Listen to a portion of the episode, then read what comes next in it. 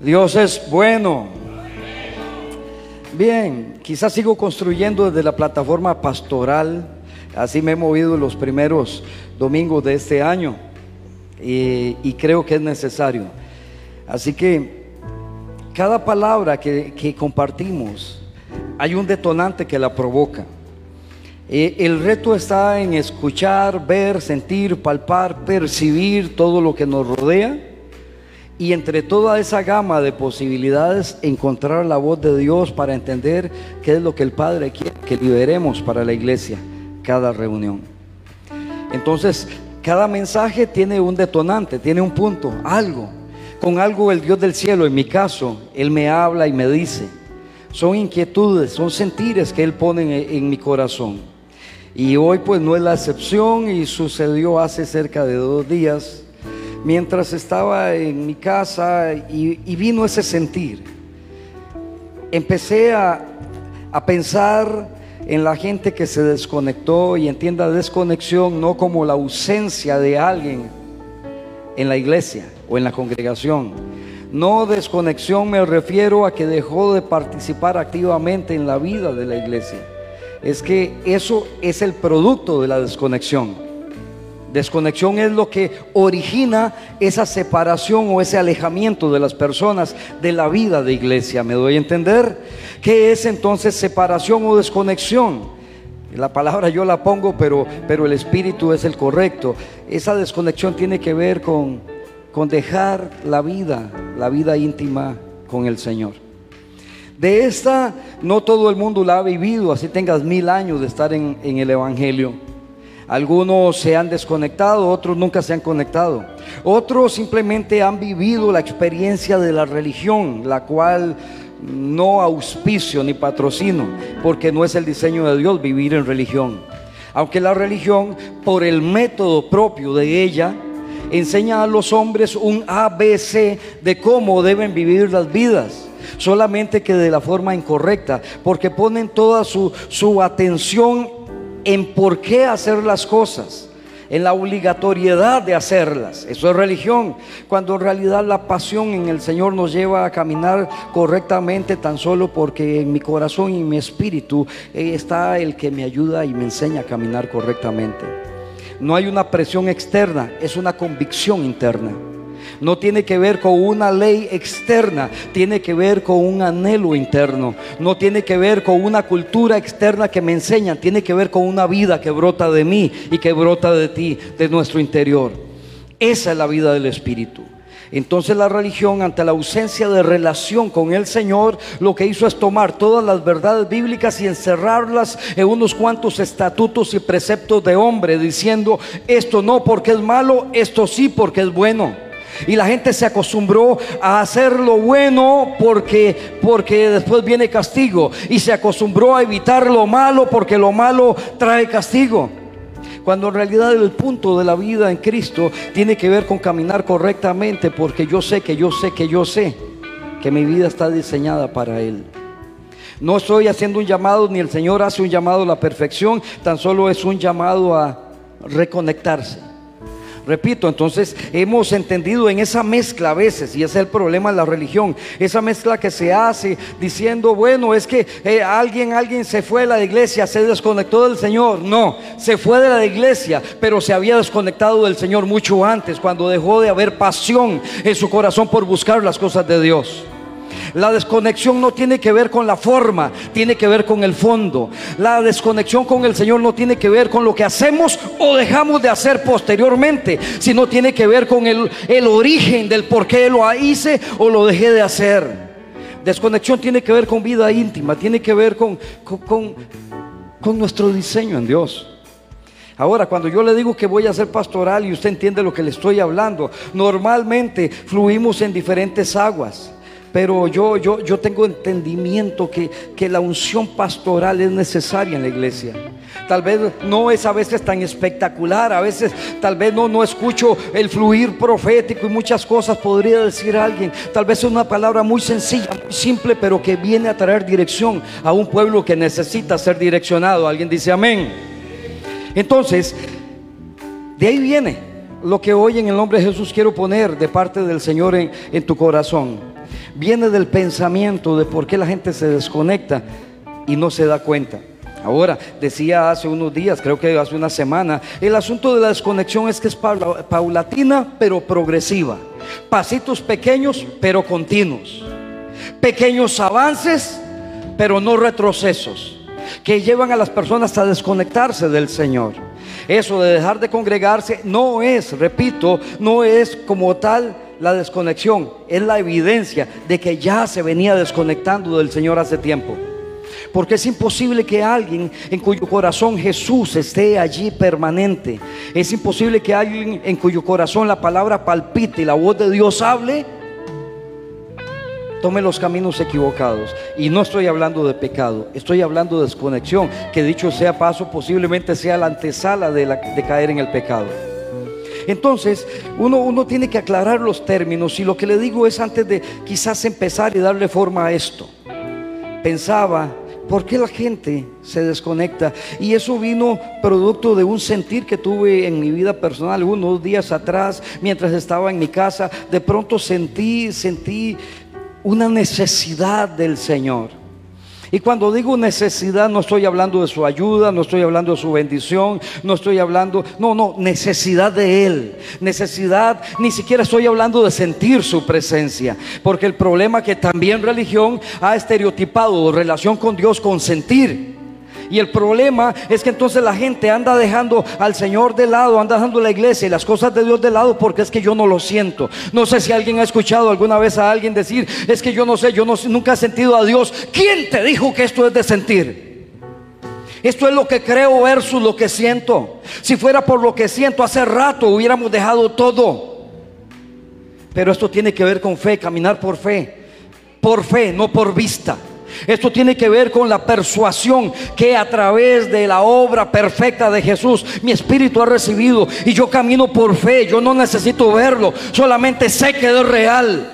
No me pidas pruebas, solamente mírame y entenderás que alguien cambió mi vida. El que vino a mi corazón y se sentó en ese asiento transformó mi vida. Así no lo vea.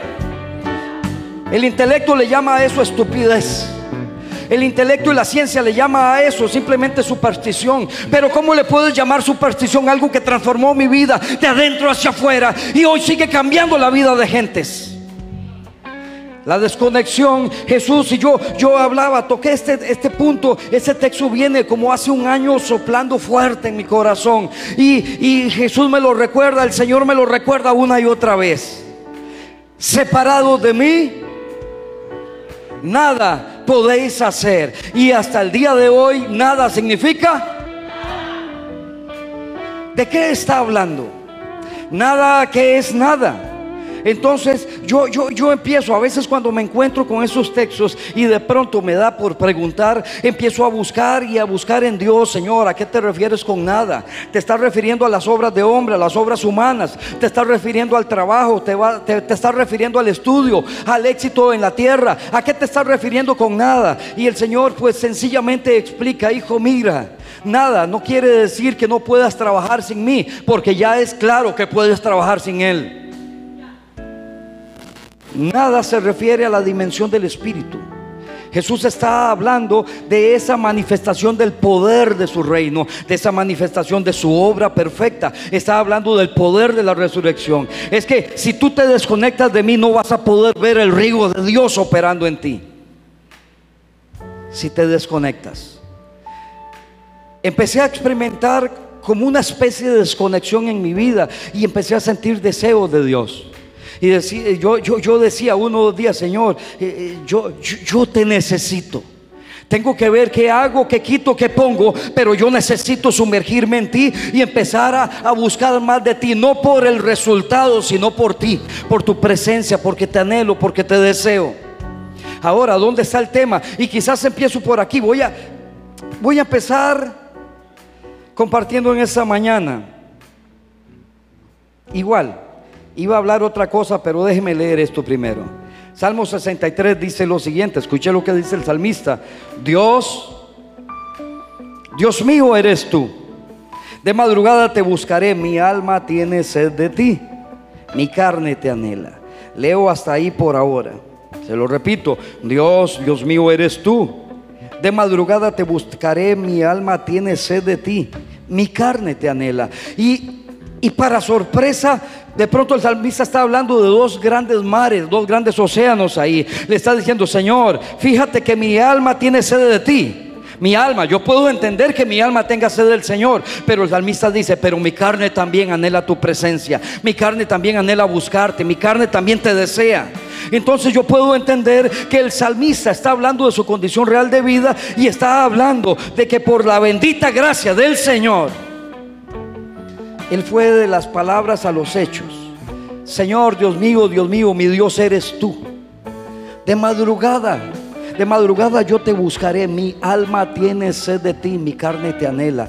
Entonces, Señor, ¿cómo es eso? El salmista, si yo entiendo que su alma te desee, pero que también su carne esté confabulada en deseo hacia ti. Y esto es sencillo. En el correcto entendido de la obra del Señor, alguien va a tener que vencer algo a partir de este día, porque el llamado de hoy es simple, es claro, es sencillo y es directo. Vuelve a mí a la relación conmigo. No te estoy hablando a los actos, no te estoy hablando a la pertenencia, no te estoy hablando a congregarse, no te estoy hablando a, lo que se hace ornamentalmente en una congregación. Eso es el producto de alguien que tiene una verdadera relación en el Señor. Porque de lo contrario, están aquí de cuerpo presente, pero su corazón no está, su alma no está anhelando. Y yo empecé a pensar y a analizar. Y yo decía, a veces estamos acá, estamos empezando un servicio, le decimos a la iglesia, adora, levanta tus manos, vamos, gózate en el Señor. Y de pronto me doy cuenta que eso resulta muy difícil para aquel que está viviendo en desconexión. Porque si su alma, su corazón está desconectado del Señor, su carne ni siquiera está. Entonces, decirle a este cascarón externo llamado carne, decirle a este, a este pedazo de carne, decirle levante la mano, adore al Señor. Lo que logramos es que gente ornamentalmente esté haciendo un rito que no tiene sustancia, no tiene fondo, no tiene contenido, por lo tanto no tiene efectividad en Dios. Entonces me dicen, pero es que yo no siento adorar, yo no siento levantar las manos, yo no siento orar. Es que no se trata de que lo sientas. Eso debe brotar en nuestra vida como el resultado de alguien que tiene una relación con el Señor. El Señor dijo, desconectado de mí nada puedes hacer. Separado de mí no puedes hacer nada, desconectado de mí no puedes hacer nada. Y la religión nos ha enseñado que basta con congregarnos, con ofrendar, con diezmar, con venir a la iglesia, aparecer de vez en cuando en alguna reunión y todo está bien y nos enseñaron mal. El punto aquí nace de una relación personal con Jesús, una relación personal con el Padre. Nace de intimidad, de búsqueda. Y el salmista dijo, Señor, Dios mío, Dios, Dios mío, tú eres yo sé que tú eres mi altísimo, mi Padre, mi eterno. Mi alma tiene sed de ti. Eso lo decimos fácil. Y le pongo claramente el ejemplo. Si en este momento yo te digo que, que, levante la mano, que diga amén, todos los que su alma anhelan al Señor, todos me van a decir amén, pero no es cierto. Porque el producto del alma que anhela la presencia de Dios es que nos lleva totalmente a tomar acciones y decisiones. ¿Cómo me vas a decir que anhelas al Señor si cambia la gloria de Dios por lentejas? ¿Cómo le voy a decir, Señor, mi alma te anhela? Si eh, apenas aparece algo que tenga que hacer un domingo o un día de reunión, cambio ese momento de altar por cualquier cosa que me den allá afuera. Decimos muchas cosas fáciles y el problema que eso se convierte en anestesia para nosotros mismos. Ah, yo fui a la iglesia, es como, como me enseñaron cuando era pequeño. No me dejaban ir a un cumpleaños siendo yo un niño si primero no iba a una, a una reunión que se hacía por ahí religiosa porque se malinterpretó el texto bíblico de los diez mandamientos que decía santificar las fiestas. Entonces me decían, no puede ir al cumpleaños si no allá primero traemos una mezcla, una cultura mezclada. Nos enseñaron a seguir a Dios porque hay que seguirlo, para no irnos al infierno o porque Él se enoja. Pero ¿quién me enseñó a simplemente derramar mi corazón por pasión a Él y buscarlo? y desearlo y anhelarlo. Y tú me dices, eso es imposible, eso no se puede. Claro que se puede conseguir. Pero el camino no es humano, no es de hombre. El camino es en la sumisión, en la humillación. El camino para llegar a ese estado del espíritu es gente que empieza a matar su carne voluntariamente. Entonces hablamos de alabanza, eh, alabanza es música, no, alabanza es cuando matamos deliberadamente la carne. Ya no vamos a matar un cordero, un becerro, un carnero. y ponerlo sobre las llamas de un altar. Ya eso no, ya no, ya no va. Pero algo tiene que seguir muriendo. Entonces vienen los teólogos y dicen, sí, pero Jesús murió por mí. Sí, murió por tus pecados, pero alguien tiene que matar tu carne. Él está haciendo un llamado a volver a la consagración. Y mira, normalmente los que me conocen, normalmente yo no ando enseñando, predicando cosas como esas. Yo me muevo en la unción primaria de mi ministerio, pero esto es necesario. Entonces uno dice, Señor, hay que hablar de tantas cosas, ¿de qué hablo? Con la sorpresa que en las primeras semanas de este año el Señor me ha inquietado hablar de, temas muy básicos, muy sencillos, muy simples, pero que son determinantes para que llegues a lo grande de Dios. Alguien dice amén. Entonces hay un llamado. El salmista le dice, Dios mío, Dios mío, de madrugada te buscaré. Mira, eso, eso es imposible que lo haga alguien en la carne. Lo va a intentar una, dos, tres madrugadas. A la cuarta no se levanta y a la quinta amaneció desmayado pero en el espíritu empieza a haber un reconocimiento de mi corazón a su corazón, de mi espíritu a su espíritu. Ya no necesitas el despertador, es una cuestión instantánea, te despierta el Señor. Tú sabes que hay una cita divina, tú sabes que hay un tiempo de encuentro y a veces, a veces, el que sabe de qué estoy hablando, a veces nos levantamos y no nos dice nada ni nos sale nada. Y de pronto viene la mente a decir, pero ¿a qué te levantaste? No estás orando. Tú, tú vas a entender el valor del silencio delante de la presencia de Dios cuando en medio del silencio empiece la voz del Dios Todopoderoso a llegar a tu corazón, te empiece a hablar, te empiece a decir, te empiece a soltar los códigos de Dios. Es una conexión en el espíritu que la hemos confundido con activismo, con religiosidad, la hemos confundido con agendas de hombre. Esto no es intimidad con el Señor, esto es el resultado de gente que debería tener intimidad en Él. Separado de mí no puedes hacer nada. No está hablando que no, mañana no vas a ir a trabajar porque estás desconectado. Lo que estás diciendo es que mañana quizá no vayas a poder fluir con la eficacia que Él diseñó tu vida para que el Espíritu te posea, te llene, te inunde y pueda ser de bendición a otros. Hablamos mucho del poder y, y si yo preguntara quiénes están llenos del Espíritu, del poder de Dios, me van a decir amén, pero no es cierto. ¿Dónde están los dones? ¿Dónde está la unción? ¿Dónde está la muestra de la victoria de Jesús en nuestra vida? Si un dolor de cabeza derrumba a la mayoría y una mala noticia los manda casi a bajarse de la cruz. Jesús lo hizo perfecto. Pero esa victoria te la vas a apropiar no por religión, sino por sumisión. Porque voluntariamente humillas tu corazón y tu espíritu en su presencia. Ah, yo quería que me hoy me profetizaran que me va a ir bien este año. Te puedo profetizar que te va a ir bien, pero es una mentira. Si no sometemos nuestra vida al Señor, Él no está comprometido con nosotros. Y mira, al margen de lo que te hayan enseñado allá, allá y allá, Él no está vendiendo milagros por unas cuantas monedas. Quítate eso de la mente. Porque hasta, el, hasta la ofrenda han pervertido, haciéndola como una moneda de intercambio. Ofrenda y Dios te bendecirá con casa nueva. Eso no es cierto. Si no caminas en la integridad del Espíritu, querido, no estás haciendo nada más que alimentando la religiosidad o el fraude.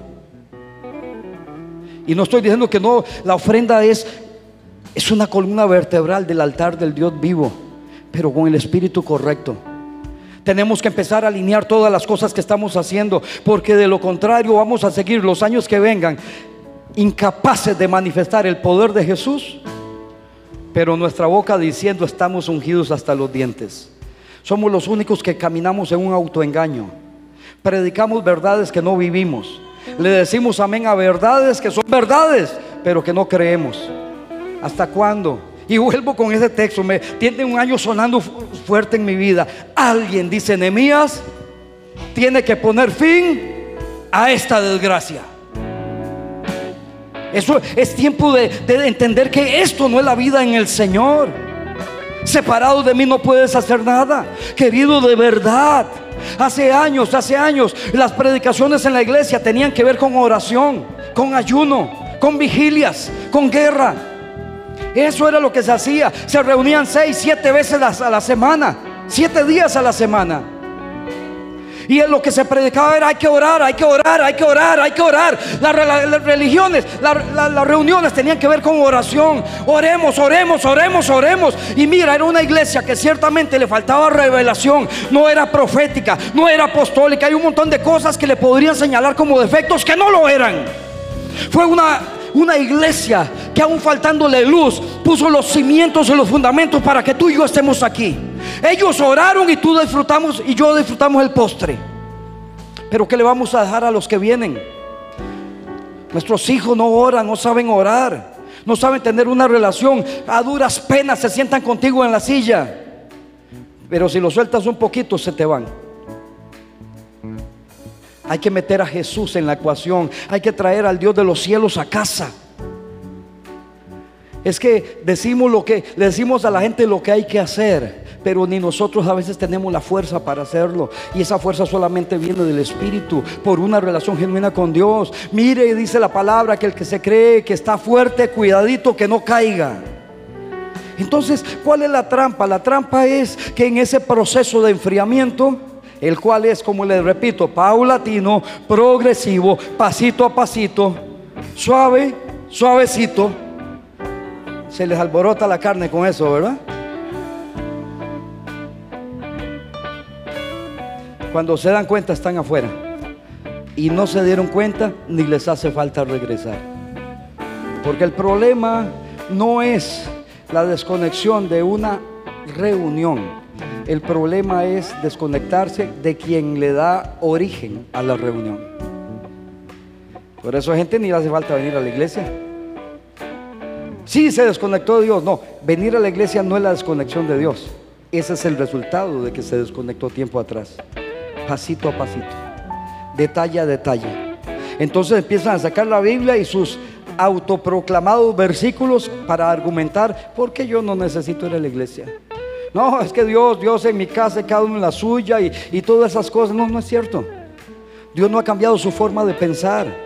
Para Él sigue siendo importante que nos congreguemos, pero para Él también sigue siendo importante que tengas relación con Él y alguien tiene que humillarse delante del Dios Todopoderoso y volver nuevamente a la oración, volver nuevamente a la intimidad. Y esas reuniones eran eso, hace años oración y oración y oración, vigilia, y venía saliendo de la vigilia y, y lo convocaban unos días después a qué? A otra vigilia. Y era oración. Y empezó la iglesia a florecer por hombres y mujeres que con mucha ignorancia en cosas que para nosotros es normal hoy, según nosotros ignorancia, pero ellos hicieron lo que les tocaba hacer en el tiempo que les tocó hacer, con la revelación que se les dio y se les confió.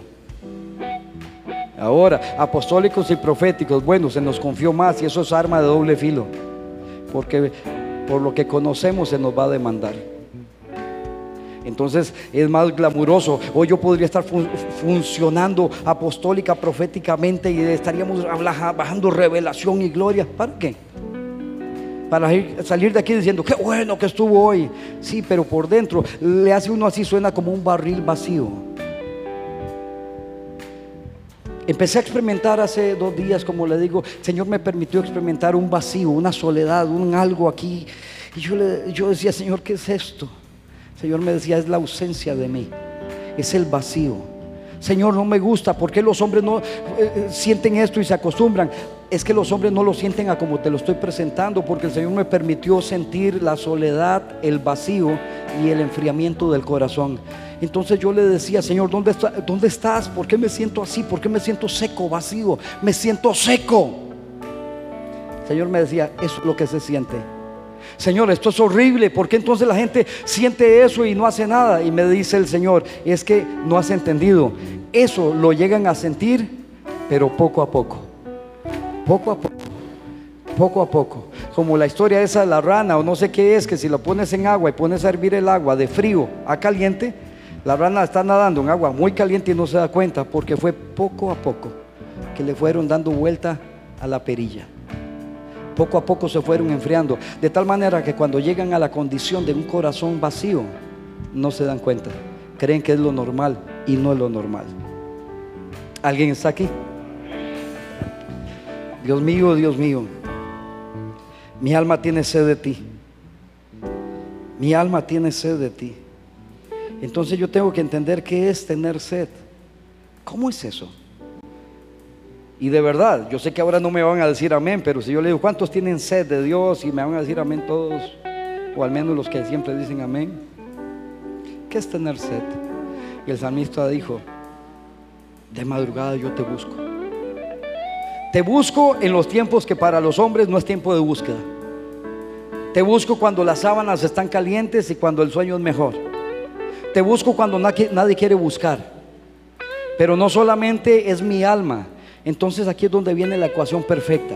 El salmista le dice, mi alma tiene sed de ti. Ah, pero mira, mi cuerpo está puesto de acuerdo con mi alma porque Él se levanta también en la madrugada. A eso se refiere cuando dice, mi alma tiene sed de ti y mi cuerpo anhela tu presencia. No es solamente decir, Señor, yo te adoro, sino se trata de que mis manos se levanten. No se trata de decir, yo te busco, se trata de empezar a buscarlo. Tenemos demasiadas distracciones. Es casi imposible que alguien pueda orar con el teléfono celular a 30 centímetros de su cuerpo. Es imposible.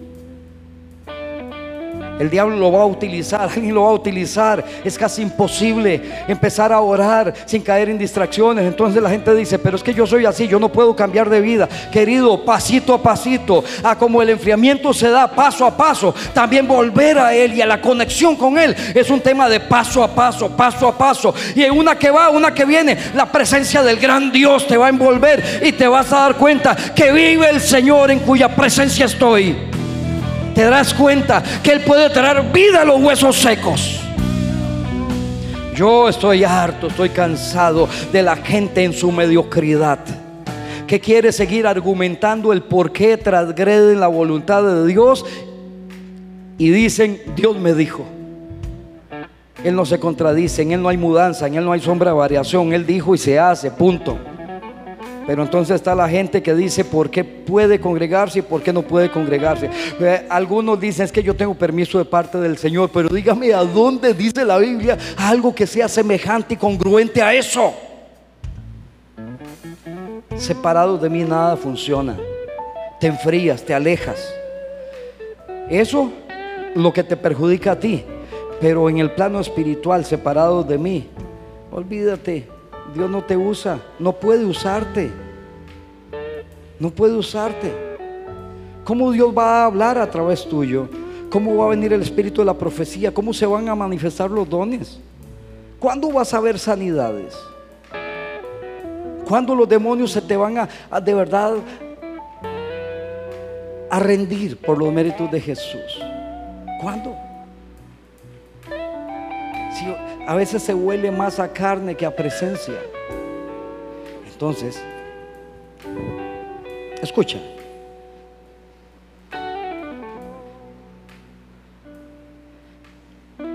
Apocalipsis 2, 2, 5 dice algo que tenemos que entender. Yo conozco tus obras y tu arduo trabajo y, que, y paciencia y que no puedes soportar a los malos y has probado a los que se dicen ser apóstoles y no lo son y los has hallado mentirosos y has sufrido y has tenido paciencia y has trabajado, repito, y has trabajado arduamente por amor de mi nombre y no has desmayado.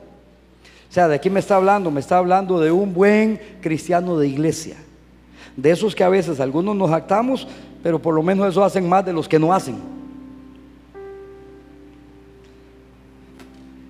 Yo te conozco, conozco tus obras, tu paciencia, tu esfuerzo, que te has enfrentado y has, descubierto a los que no son. Eso está maravilloso. También sé que, que has tenido paciencia y has trabajado arduamente por amor de mi nombre. No has desmayado. Lo que está claro es que alguien que está activo a nivel de iglesia. Pero entonces, sigamos. Entonces, lo resumo en, yo sé que has estado activo en el servicio a nivel de la iglesia pero tengo contra ti que has dejado tu primer amor. Entonces esto nos lleva a una verdad absoluta. Se puede estar sirviendo aquí y ser un símbolo que retiñe. Se puede estar diciendo, es que yo soy aquí en la iglesia el ayudante del ayudante del ayudante, pero por dentro huele a sepulcro blanqueado. Ups, se me salió eso. Esto no determina nada. Él dice, yo miro los corazones, no miro la apariencia. Y si algo de verdad va a cambiar nuestras vidas, eso va a ser el día que tú y yo nos humillemos delante del Señor y empecemos nuevamente a gemir por su presencia. El salmista le dijo, no quites de mí tu Santo Espíritu. ¿Y quién es ese hombre? Un hombre que lo tenía todo en la tierra, pero sabía que lo más importante no era ni el palacio, ni el oro, ni las mujeres, ni las joyas. Lo más importante era la presencia de un Dios irresistible. Señor, no quites de mí tu Santo Espíritu. Yo les decía a la gente en la reunión en la mañana, la de las 8 de la mañana, que una vez tuve la oportunidad y no me acuerdo a dónde, por dicha. Estaba hablando, alguien me invitó a hablar con, no sé, el equipo de servidores, de, no, de, intercesores. Después de que hablé, como era un tema, no había mucha gente, unos 50 personas, no me acuerdo bien. Yo les empecé a hacer preguntas en medio de lo que estaba hablando, ya que era un tema, pues, no, era una predicación así, sino era hablemos, vamos, oremos, hagamos algo. Y estaba ministrando a esa gente. Y, y vinieron las preguntas. ¿Cuánto horas? Como buenos intercesores sacaban el pecho y decía, yo oro dos horas. El otro decía, yo oro de 3 de la mañana a 5. El otro decía, mira, yo tengo cuatro tiempos de oración, de a las 9, a las 8, a las 10. El otro decía, ya, y el más bíblico, yo oro en las vigilias, a las 6, a las 9, a las 2. Qué bueno. ¿Y qué horas? Ah, yo me levanto y yo primero reprendo al diablo, luego oro por mi país, oro por el presidente, oro por el pastor, oro por la iglesia, oro por las almas, oro, y yo paso orando toda la madrugada. Le digo al diablo que suelte el barrio, oro por el hijo del vecino. Y cuando terminó de hablarme, le pregunté a otro, todos me decían lo mismo. Y yo oro y oro por los océanos, por los mares, por Marte, por Plutón, que ya no es un planeta y ahora volvieron a poner, oro por todo. Al final les dije, ninguno de ustedes sabe lo que es orar.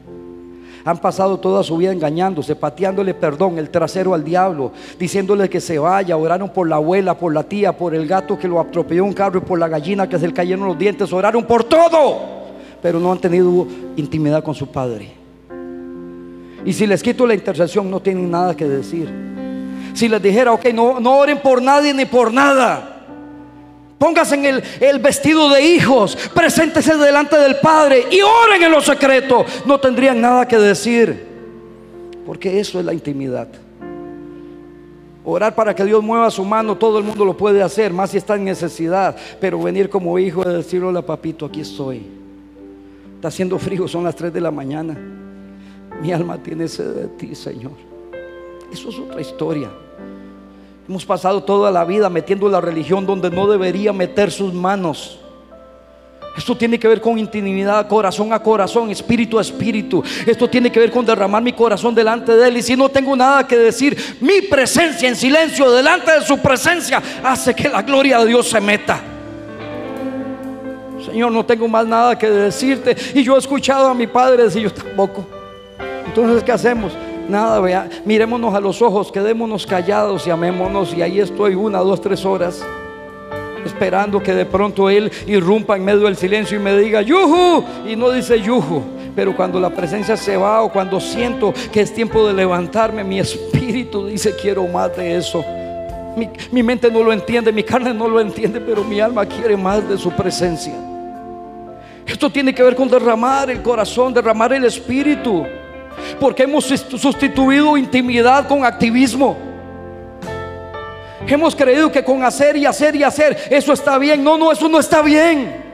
El hacer, el hacer, el hacer debería ser el resultado de alguien que tiene relación y comunión íntima con el Señor. Y por cuanto lo amo, lo conozco en la intimidad. Ahora tengo ganas de servir. Ahora tengo ganas de predicar. Ahora tengo ganas de hacer. Ahora tengo ganas de, hacer lo que Él me diga que yo haga. Es imposible que alguien que humille su corazón en intimidad delante del Señor se dé el permiso de no estar aquí un día. Porque tengo sed de ti. Mi carne también te anhela. Y es cuando entonces el sacrificio de alguien que empezó a buscar, buscar a Dios no es un sacrificio, sacrificio es decirle a la carne, te callas y te sujetas. Porque hoy tengo la cita divina con el que ama mi alma. Esa es la vida en Jesús. Lo demás es pura religión. Basura. cada uno enseñará. Algunos pasan toda su vida enseñando de familia, otros pasan toda su vida enseñando guerra espiritual, otros pasan toda su vida enseñando de ganar almas. Lo uno, lo dos y lo tres es bueno, pero si Jesús no está allí, si no hay una relación, somos símbolos que retiñen. Gente haciendo cosas buenas, pero con el espíritu incorrecto. Entonces uno dice, ¿dónde está mi Dios? ¿Tú crees que Dios quiere que andemos ahí inventándonos, poner una, una, un cartón en la calle, un semáforo diciendo Jesús te ama? Porque no tiene la fuerza en su espíritu de abrir la boca y mirar a los ojos de la gente y le decirle, Jesús tiene planes para ti. Le hemos delegado a los anuncitos por ahí lo que debería ser tu boca y la mía. Porque al estar desconectados de Él no tenemos nada que decir, no tenemos nada que liberar. Los dones, el poder, la unción, los milagros, aún las lenguas, querido, aún la ciencia se nos dio para que los incrédulos crean. Pero allá uno que otro que de pronto le cayó el don de ciencia, lo usa para convertir la iglesia en un circo y adivinarte adivinarte tu número de cédula y a dónde vives. Pero eso no edifica a nadie si el Espíritu no está presente. Moviéndose en los dones y dejamos botado y rezagado al que nos los dio. Ministerios infructuosos, gente en activismo diciendo es que yo estoy y se inventan cada ministerio, cada cosa. Y uno dice, qué bonito que suena. La cima que no sirve para nada. Porque separado de mí nada puedes hacer inventos de hombre. Hoy se levantan los castillos y mañana se caen. Porque mientras sigamos construyendo sobre la arena, eso no va a funcionar. Todo se construye sobre la roca. No una religión fundamentada en la roca, sobre la roca. Lo cual quiere, lo que, lo que habla es directo. Mi casa no se cae porque está sobre la roca. No dice que está sobre la congregación que está sobre la roca. No dice está sobre el pastor que está sobre la roca. No dice está sobre los hermanos que están sobre la roca. Es que mi casa está conectada directo sobre la roca. Hay una relación, hay una cercanía. Y ahí es cuando la roca empieza a derramar. Y te empieza a mostrar que de ella, si los hombres digan que es imposible, de ella puede brotar agua. Entonces,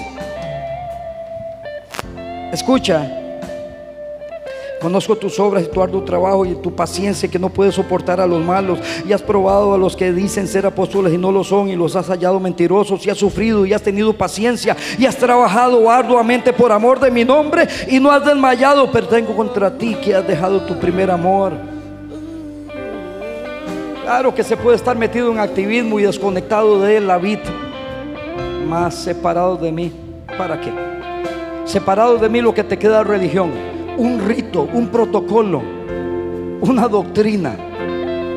Sabes a qué hora empieza la alabanza, a qué hora termina, dónde vienen las ofrendas, dónde te la sabes de memoria, pero no cambia la vida de nadie.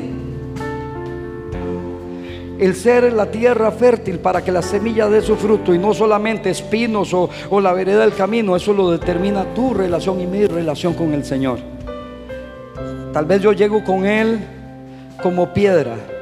Tal vez soy un enredo de espinos, pero en la medida que yo me voy exponiendo a su espíritu, Él va ablandando esta roca y la convierte en tierrita fértil. ¿Alguien dice amén? Tal vez es muy sencillo, le repito lo que le he venido hablando, dos, tres, cuatro semanas. Ya la otra semana al rato me conecto y hacemos aquí una, una diosura maravillosa, pero hoy no. Hoy el Señor está hablando la base el principio de todo. Alguien dice amén. Entonces mira a Timoteo, Pablo a Timoteo le dice, Él quiere que toda la humanidad sea salva y venga al pleno conocimiento de la verdad. Eso dice Reina Valera. Me puse a buscar otra versión por ahí un poco más apegada a lo que debería ser original. Dice, por más que vivan alejados del Creador, el deseo de Dios es que todos se salven y en consecuencia se relacionen con Él o tengan intimidad con Él. Entonces Reina Valera dice, no, el deseo de Dios es que todos se salven. una versión apegada a lo original, a lo hebreo, a lo más original, lo que dice es, lo repito, por más que vivan alejados del Creador, el deseo de Dios es que todos se salven y en consecuencia se relacionen con Él o tengan intimidad. Entonces religión nos enseñó, es que Dios quiere que se salven. No, no, un momentito, hagamos un alto en el camino. Quiere que se salven, pero mientras llega el día de la salvación, que sea su hijo, te comportes como hijo y tengas intimidad como hijo. Entonces religión vino a cambiar muchas cosas y es momento de volver a Jesús, de decirle, Señor, yo quiero más de tu presencia.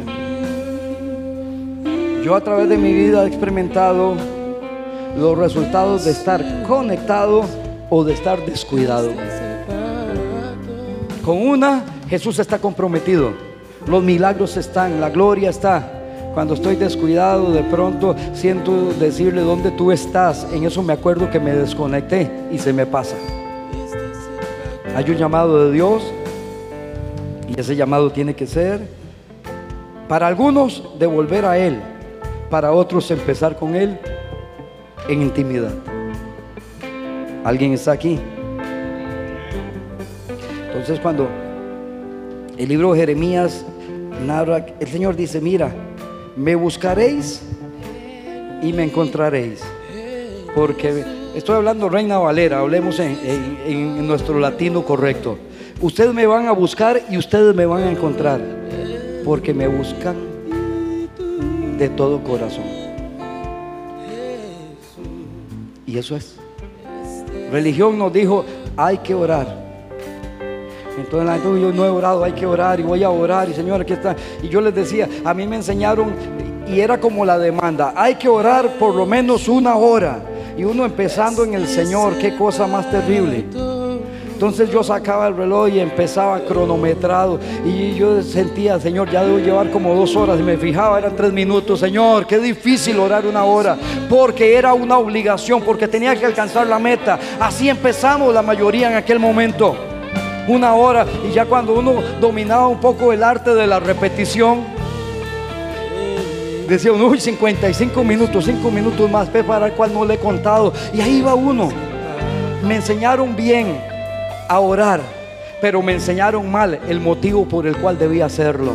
No es por obligación, no es para cumplir una regla, no es para cumplir un capricho, no es por una estrategia, es porque Él es el que ama mi alma. Alguien dice amén volver a la intimidad, volver a la relación de corazón.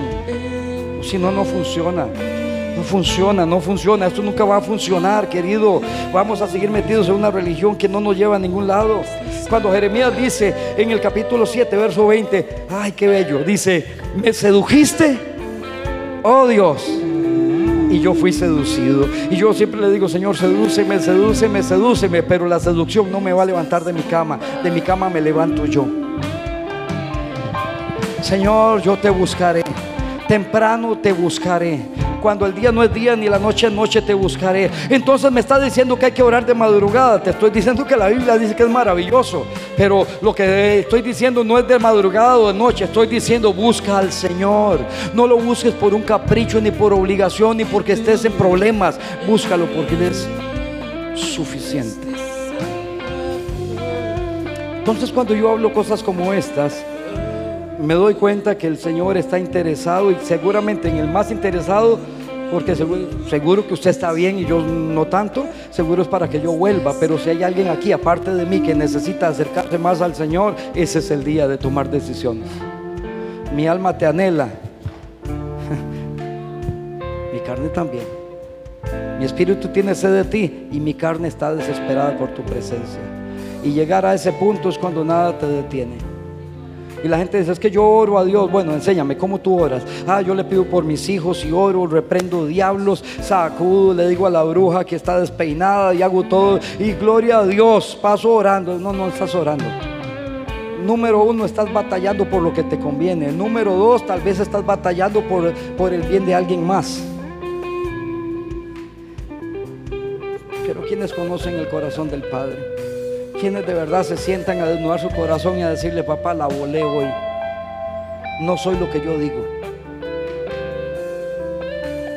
Tú que ves el corazón y no te guías por la apariencia, Señor. Como decía el salmista, mira si hay en mi camino perversidad.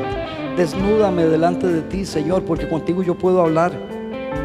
Señor, a los hombres tengo vergüenza de decirle mi pecado, pero a ti, Señor, mira, hice esto, lo hice así. ¿Qué te parece? Perdóname, papá. Y de pronto la voz amorosa de un padre que no sabe decir que no. Cuando hay un corazón contrito, humillado, te dice, hijo, sacúdate el trasero y sigamos caminando. La fiesta empieza. La intimidad te conecta. Empiezas a ver que tus sentidos espirituales están agudos. Caminas, te presentan a alguien, estás saludándolo, ¿cómo está? Y de pronto, puff, viene la voz de Dios diciéndote, esta persona esto, esto y esto. Y uno, Señor, ¿y para qué me dices esto? Y pasa uno el otro rato diciendo, Señor, ¿para qué me dijiste eso? Estás conectado con Dios, Dios te está hablando. Dios te está diciendo, Dios te dice, no, a este salúdalo y vete, no hables con él, no hagas alianza con los moradores de la tierra. De pronto te va a decir a este, acércate a él, porque este extraño es el que va a edificar tus muros. Necesitas la voz de Dios, pero que no sea el resultado lo que te lleve a buscar, sino Él es suficiente. Mira, me sedujiste, oh Señor, yo fui seducido. Más fuerte fuiste que yo y me venciste. Qué maravilla. Aquí es donde me dan ganas de verdad Señor, ahora explícame cómo hago para ser débil. Ya lo soy, pero a veces creo que soy muy fuerte. Por eso el que se queda fuerte, mire, él el ojo yo necesito que tú me venzas. Pero Él no va a vencerte con persuasión. Él te seduce y te dice, te amo, te amo, te amo, te amo, te amo, te amo, te deseo, te amo, te deseo. Ay, es que yo soy un hombre, a mí esas cosas no me gustan, pecadito, yo soy hijo de Dios. Y aquí no tiene que ver si soy hombre, mujer, grande o chico. Tiene que ver con corazones sometidos y rendidos. Te amo, te deseo. Quisiera tener un tiempo contigo.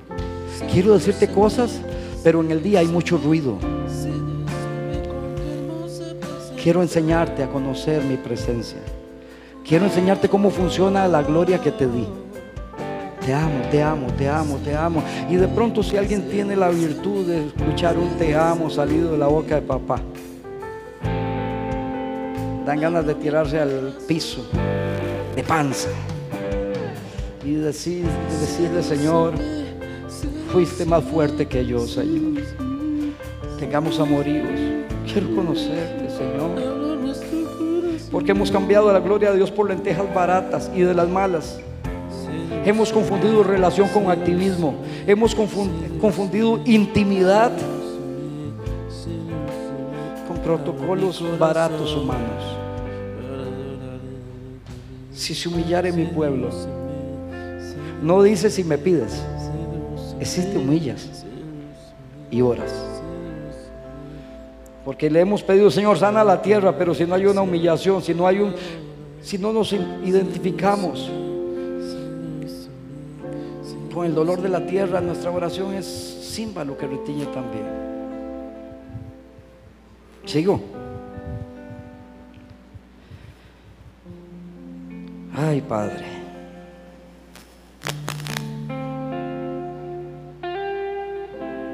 Escucha lo que dice Apocalipsis 21. También me dijo, hecho está. Yo soy el alfa y la omega, el principio y el fin.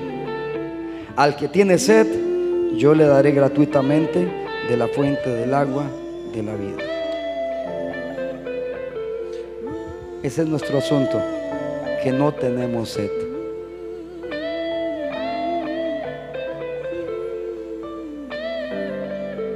Porque el que tiene sed, venga, beba gratuitamente. Y aquí hay algo poderoso que la gente no, no escucha normalmente. Si tienes sed de mi presencia, de mí, ven y bebe. Escuche qué poderoso lo que sigue. Porque si hubiera dicho, ven y bebe, ya es bueno, ya es maravilloso, es gratuito. Pero él dijo, ven y bebe, yo te daré.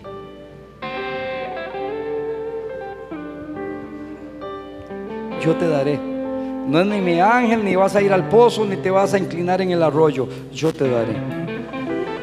Lo cual automáticamente nos señala que la vida del Espíritu no es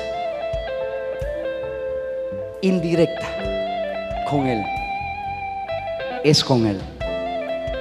¿Tienes sed? Yo te doy. Es gratuita. Ángel, hágase para allá. A Él yo le sirvo. Yo te doy. ¿Tienes sed? Ángeles, háganse para allá. A ella yo le serviré. Yo, papá, por los benditos méritos de Jesús. Y te das cuenta que la gente abandona las iglesias, deja de congregarse, abandona la fidelidad al Señor. Le duele darle al Señor su tiempo, sus recursos, lo que sea.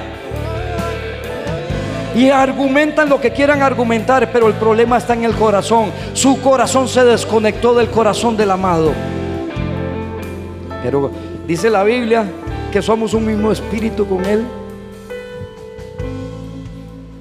Señor, explícame cómo vamos a ser un mismo espíritu con Él y estar desconectado con Él. ¿Alguien está aquí? Escucha. Dice Amos 8:11. ¿Le gustan las buenas noticias? Yo creo que estos tiempos vienen. Yo creo que estos tiempos vienen. Porque es necesario que se despierte esos días de Elías para estos tiempos. Esos días donde la habilitación del Espíritu en la tierra de los vivientes va a provocar que los que son parte de su pueblo oigan la voz del pastor y lo sigan. No estoy hablando de un pastor ministerio, estoy hablando del pastor de pastores. Creo que vienen esos tiempos. Y dice Amós, escucha, he aquí vienen días, declara el Señor, no lo dijo Juan, ni Pedro, ni Pancho. He aquí vienen días, declara el Señor Dios Todopoderoso, en que enviaré hambre sobre la tierra, no hambre de pan ni sed de agua, sino de oír las benditas palabras del Dios Todopoderoso. Alguien dígame, amén. Yo espero esos días. Pero Señor, entonces voy a esperar que tú derrames ese espíritu en la tierra, querido. Ese es el último argumento del cielo. Y ese va a venir como resultado de la gente que esté en la brecha desde ya, sin que Dios haya enviado ese espíritu. Gente que hoy esté buscando a Dios de espíritu y en verdad. Pero va a venir ese día. Va a venir el día que Dios va a poner hambre y sed. Dios va a hacerlo por amor de su nombre. ¿Y qué hacemos? Nos quedamos siendo unos mediocres diciendo, entonces yo espero como si fuera el autobús, yo espero el siguiente, ya este, este lo voy a dejar que pase, me monto en el otro. No es así. Hay mucho que hacer, hay mucha gloria que manifestar, hay muchos dones que están metidos en un cajón viejo, enterrado en algún lugar de una tierra llamada olvido. Y es necesario que se desentierren y darle gloria al Señor con todo lo que nos ha dado. Pero eso no se activa si no nos conectamos con la vid, si no nos conectamos con Jesús. Por eso hay que personas en la iglesia. Por eso cuesta tanto adorar. Y tú lo ves ahí. Pero por dentro dicen, qué aburrido, qué aburrido, qué aburrido, qué aburrido, qué aburrido. Uy, falta mucho, qué aburrido, qué aburrido. Están desconectados. Cuando nos conectamos a Jesús, la vida del Espíritu empieza a fluir. Por eso es la palabra, ven, vengan y compren de mí gratuitamente. Hay un llamado de Dios. Y aquí vienen días, declara el Señor Dios Todopoderoso, en que enviaré hambre sobre la tierra, no hambre de pan ni sed de agua, sino de oír las benditas palabras del Señor. Y yo creo que eso viene.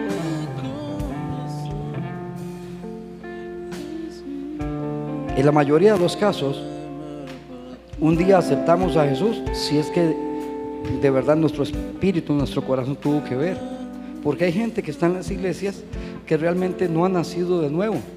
Tan solo fue que endosaron su creer a un movimiento que tiene buenos valores y principios. Lo dije más o menos. Si me di a entender? A como alguien dice, no, voy a ir a Alcohólicos Anónimos porque me hace bueno. Algunos dicen, no, yo voy a ir a que me, no sé, voy a ir al grupo.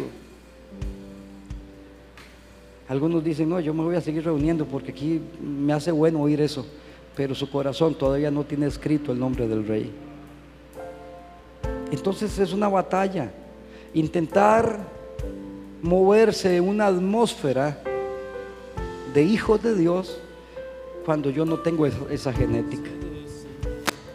No importa por dónde lo veas, es tiempo de rendirse a Él. Si no te lo enseñaron o no te lo enseñé, te lo estoy diciendo. Volvamos a la intimidad. Vivimos en tiempos donde de verdad, porque es genuino y es real, el Señor activó lo, lo apostólico y lo profético como una realidad, pero esta no va a sustituir la relación. Claro, son más bonitas las luces y los colores, al menos nos entretienen más. Así no se cumpla nada de lo que me profeticen. Y no estoy acusando, no, yo soy, yo, soy también. Lo que estoy diciendo, que no importa nada, todo empieza con Jesús, el autor, el autor y el consumador. Uno más y nos vamos.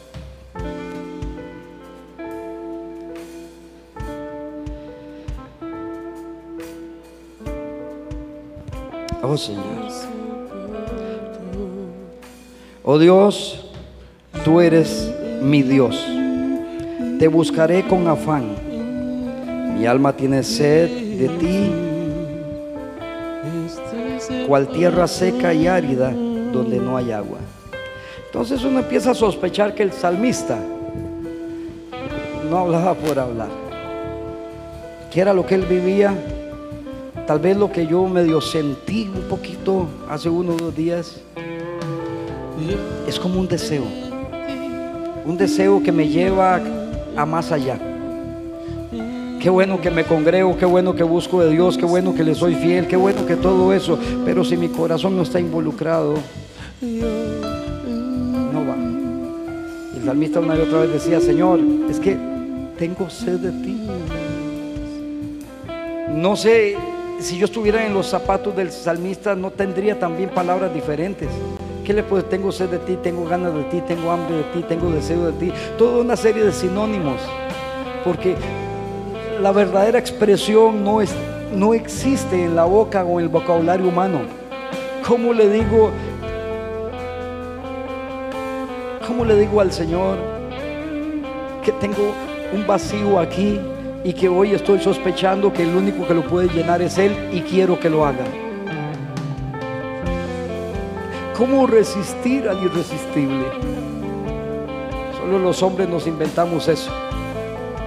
Decimos, tú eres mi Dios, pero se hace mi ley. Hay un llamado de Dios. Dice el Salmo 73, ¿a quién tengo yo en los cielos sino a ti? Y fuera de ti, nada deseo en la tierra.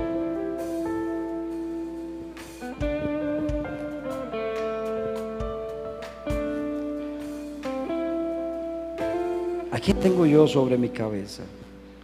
Entienda que cuando fue escrito este texto, Jesús no estaba todavía en la cena universal. Entonces el salmista, para intentar señalar dónde está Dios, señalaba el cielo. Vino Jesús y nos dio acceso directo al trono. Entonces el salmista decía, ¿qué tengo yo en los cielos? Señor, te tengo a ti, Padre, te tengo a ti. Y por tanto, es a ti el que tengo. Te digo que fuera de ti nada deseo en la tierra. Suena como que el tipo ya no quiere nada en la tierra. No, no estaba diciendo eso. David seguía amando la tierra, seguía amando sus ovejas, seguía amando su gente, seguía lo que el salmista estaba diciendo, Señor, es que cuando veo lo que hay en la tierra y, y veo tu presencia, es mejor un día, un minuto, un segundo, una hora, un microsegundo en tu presencia que mil años fuera de ella. Y tenemos que volver ahí, iglesia. Porque yo sé, que yo sé, que yo sé, que de una u otra manera todos hemos cojeado del mismo pie. Venimos aquí y la gran mayoría no sabe lo que es rendirse delante del Señor una noche, una mañana, una tarde o una madrugada, tan solo para contarle mis aventuras y que Él me cuente las suyas. Relación, intimidad. Y es interesante venirse a dar cuenta a estas alturas que toda nuestra vida, en algunos casos, no hemos orado. Hemos guerreado, hemos intercedido, nos hemos defendido y hemos pedido que Dios haga algo. Pero nunca se ha sentado un hijo de Dios a decirle, enséñame, enséñame a orar, enséñame a ser hijo. Por eso cuando a Jesús le dijeron, Jesús, enséñanos a orar. Él no dijo perfecto, ustedes van a orar por las naciones de la tierra, van a orar por y van a reprender al diablo. No, él no dijo eso. Perfecto, ¿quieren que los enseñe?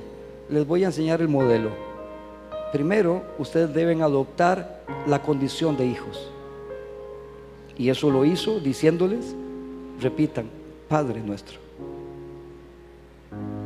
Así se ora, como hijos.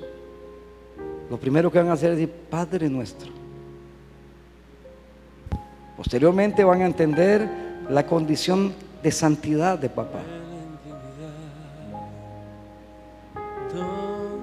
Eso es lo primero.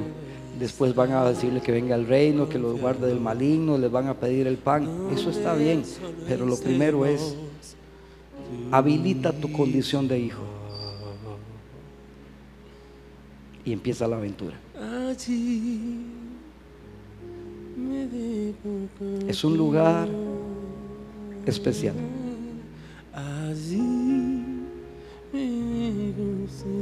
En cualquier lugar. Aunque como algunos saben, yo me meto en un closet. Es mi lugar especial. Tengo una silla en ese closet, tengo la Biblia, tengo... Es mi lugar donde tengo citas divinas. A veces tengo que decirle, a veces no tengo nada que decir.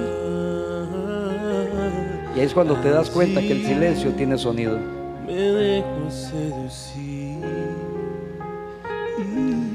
Intento escuchar su silencio y de pronto su silencio recita mi nombre. Y te das cuenta que Él es más grande que lo grande, más profundo que lo profundo, más real que lo real. Viendo una camisa colgando, un pantalón, de pronto las lágrimas hacen huelga de mi cuerpo y se, se lanzan afuera. Y te das cuenta que eso solo tiene dos explicaciones, o está loco o la presencia de Dios lo está seduciendo. Eso es lo que cambia vidas. No es la religión, no son los ritos, no son los actos, no es el servicio, no es el protocolo, no es la costumbre. Es su presencia en mí. Hay un llamado del Señor a volver a Él. No al costumbrismo, a Él. ¿Sabes que cuando la Biblia dice, entra en tu aposento y cerrada la puerta, ora a tu Padre que está en los secretos? La, la, la, la, la. No es que tengas que entrar a tu habitación. Entra a tu aposento, está hablando, entra al lugar de la intimidad. Así estés en medio de un camión. Así estás en medio de una plaza, de un parque, entra en lo secreto tu Padre que ve en lo secreto, créelo, Él te va a reconocer en medio de los mil que estén en el estadio. Y tu Padre que ve en lo secreto.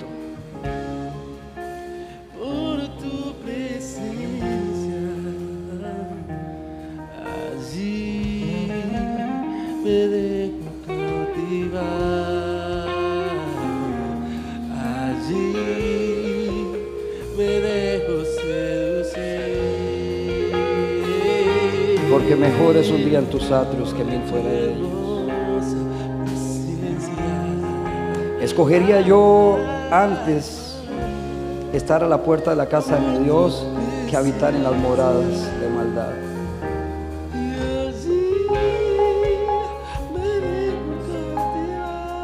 Dice Isaías 26, en la noche te desea mi alma. En verdad mi espíritu dentro de mí te busca con esfuerzo, con diligencia. Porque cuando la tierra tiene conocimiento de tus juicios, aprenden justicia los habitantes del mundo. Dice Isaías, en la noche te desea mi alma. No es solamente de decir tengo que orar, no es tengo, es que te desea mi alma. En verdad mi espíritu dentro de mí te busca con diligencia. Padre, que tu palabra entre a nuestros corazones y haga y cumpla el propósito para la cual ha sido enviada. Que tu palabra se active, Señor, en cada hombre y cada mujer en este lugar, pues tu palabra es espíritu y vida. Y nos active, nos haga sacudirnos del letargo, del estupor, de la pereza, del sueño, del cansancio, de la complacencia, del confort, de la mediocridad. Que tu palabra despierte Dice la palabra que Él despertará nuestro oído mañana tras mañana para que escuchemos como los sabios. Él te despertará, pero tú te levantas. Créelo que es mejor su presencia. Es mejor su presencia. Es mejor su presencia. Es mejor su presencia. Es mejor su presencia.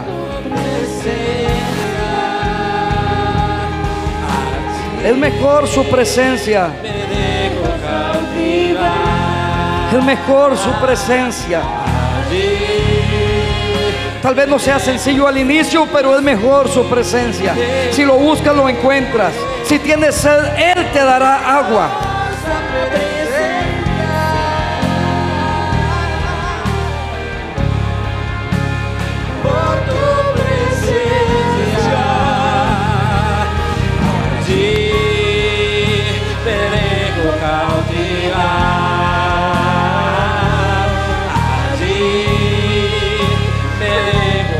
Mi alma tiene sed de Dios, del Dios vivo.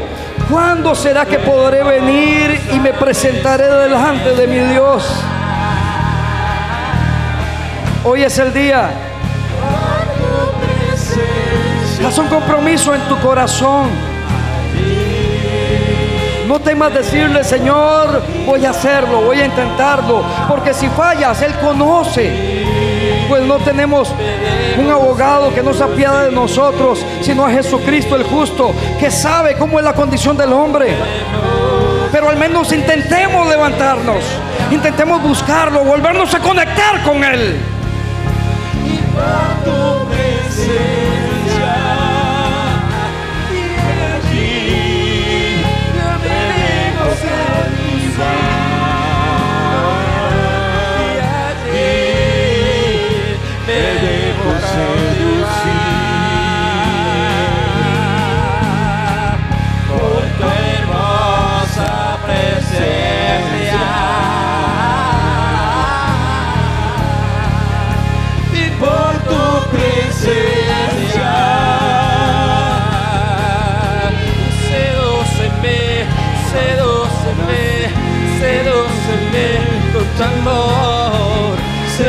sedúceme, sedúceme, sedúceme con tu presencia. Sedúceme, sedúceme, sedúceme con tu amor. Sedúceme, sedúceme, sedúceme